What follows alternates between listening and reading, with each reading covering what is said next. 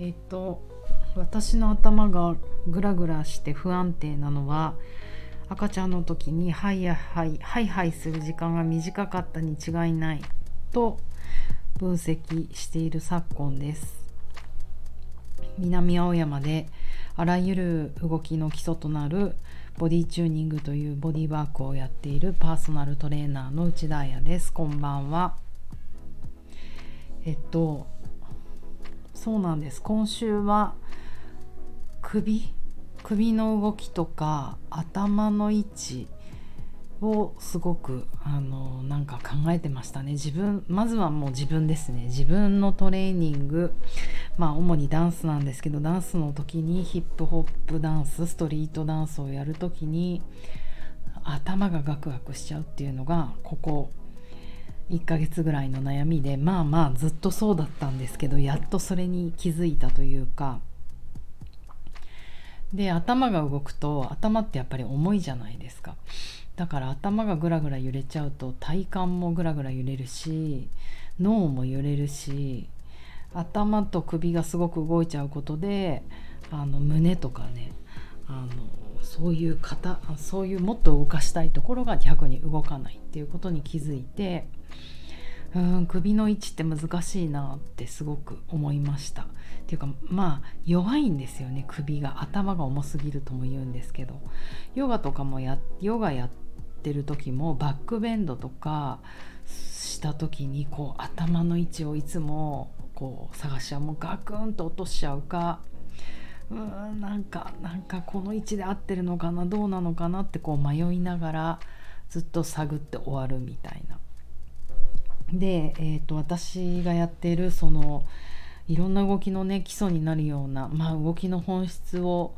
伝えたら伝えていきたいなって思ってる感覚姿勢呼吸に感覚姿勢呼吸に主にフォーカスしてるボディーワークなんですけど遅ればせながら、えーと、ボディチューニングラバーズという、えーとインスタグラムをこうなんか何日前これ。11月か。11月3日から始めたんですね。で、えーと、それには、えーと、もう体のことだけボンボン投稿していこう。体マニアの人ボディ中って何だろうと思ってる人あの動いてる人はもちろんこれから動きたいなと思ってる。まだ動いてない人にも見てもらえるといいなと思ってあの投稿をし始めています。で、えーと、今週はやっぱりそうね首、えーと、強鎖乳突筋。この、えーと、耳の後ろから鎖骨についているだから右と左ありますよね。斜め横とかを向くとこうムキッと出てくる。首の前側の筋肉ですね。で後ろの僧帽筋あの要は肩こう自分でつまむと出てくる。僧帽筋って実はねあの肩だけじゃなくてこの背骨の何真ん中ぐらいまであのまあ、うん、細かく言うと上部中部下部ってあるぐらい広いとこなんですけどそのそ一番外側の筋肉この2つって結構重要なポイントであの筋肉だけじゃなくてそれを支配してる神経が脊髄神経じゃない脳神経なんですよね。なんかなんだっけね。副脊髄副副神経、えーと、だから脳神経の第11 まあちょっとそんな難しい話は今度改めてちゃんといつかしたいと思うんですがそのあの筋肉のことをすごく考えていてあの赤ちゃん。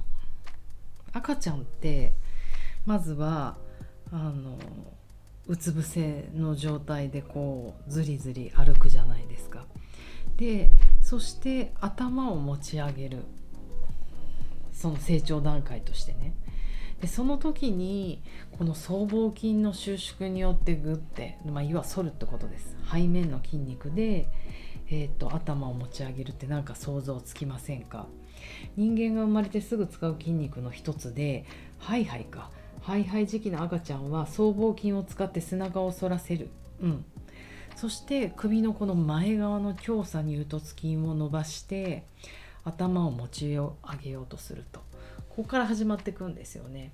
でさらにこの反った状態で右向いたり左向いたりお母さんはどこかな？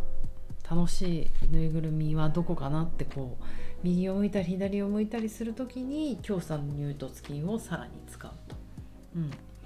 あのこれね投稿何個か前にカモシカの投稿チーターの投稿ってしてるんですけどやっぱりこれ四つ足動物と同じですよね。あはいはいの次か。で次の成長段階は今度四つ足哺乳類ととても似ていると。あの肩のあれね四つ倍四つん這い？四つん這い？四つ倍うんスタンディングオールフォーズってやつですね。もうこれはもう何カモシカさんとか牛とかとかと同じで今度は肩の真下に手がぐっとしっかりきて上半身の重さをあのちゃんと腕で支えようとすると。でその腕が皆さん4つ足動物を想像してくださいね。その腕の動きはもう肩甲骨の動きに直結しているってことやっぱ背中から起こってくると頭を持ち上げるために僧帽筋全体の筋繊維を収縮させることであの強さに落とす筋でまたスムーズに頭を回旋させることができると。で今日のお題のやっぱりこの四つ倍の時期ってすごく大事だなと思って結局この時に四つ倍の状態であの何？一生一生懸命っていうかこう赤ちゃん時代が長いとものすごいこのちゃんと僧帽筋の全部の筋肉の収縮で頭を持ち上げるってことをやってるからかなり背中が強い子が育つと思うんですよね。でうんなんかこうね赤ちゃんが「立った立った。何?」って言ってこうお母さんとか喜んですぐ立たせちゃう傾向にあるじゃないですか。きっとうちの親もそうだった気がするんですけど。なんか私も赤ちゃんの時の記憶なんてまるでないけどなんか立った時に異様に家族が喜んだ記憶がある。分かんない。写真で見せられてるのか分からないけど。で特に私でかい子供だったので 3800g で生まれてきてるので頭もでかいし。足も太いしなんかこう多分ねそういう成長が異常に早かったんだと思うんですよね。で親もなんか楽しくて立たせてしまったと。だから背筋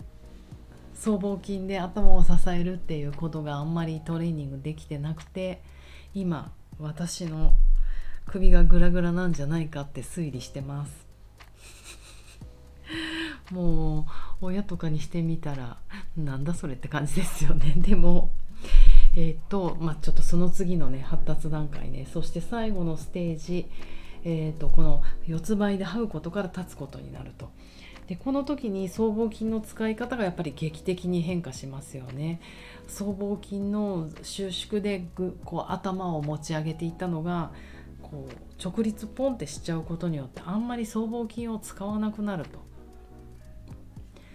だから何て言うのかな。うん。この二足歩行になるとある筋肉は慢性的に緊張しその他の筋肉は弛緩するようになってしまった。ただものすごいバランスが必要じゃやっぱり四つ足の方がバランス安定いいですよね。三脚より4脚、まあ、椅子の方が安定するように。分かんない。三脚も安定するけどね。だけど、えーと、やっぱりね2つの足で2本の足で立つってなるともっとバランスが必要になってくるからより不安定ってことですよね。だからあのー、なんかねやっぱりこう成長過程ってなんか生物には生物のリズムがあってそれは決してそんなに早いものじゃないんじゃないかなって思います。なんかこうみんな生き急ぐじゃないけど早く大人になりたいし早く歩かせたいしなんか早く成果が欲しいし早く結果が欲しいしあのなんかとにかくスピードがあの求求められる、うん、まあ資本主義社会でもそうだけど成長のところでもなんかねやっぱり早く大人になっちゃったりするじゃないですか。そういうのってやっぱりあんまり良くないことなんじゃないかな。ゆっくりと時間をかけてなんか成長していくことってなんかすごく意味があるんだなって思いました。だからあの皆さん焦らずに と自分に聞かせてる。だからあの本当今からでも遅くないと思うので私も筋トレをあ首のね首の筋トレだけはもうちょっとしてます。自重を使ってね変な重り変な重りつないだりマシンでやったりは絶対しないですけど自分の頭の重さを支えられるような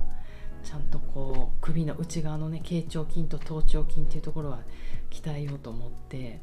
なんかやってます。でもなんか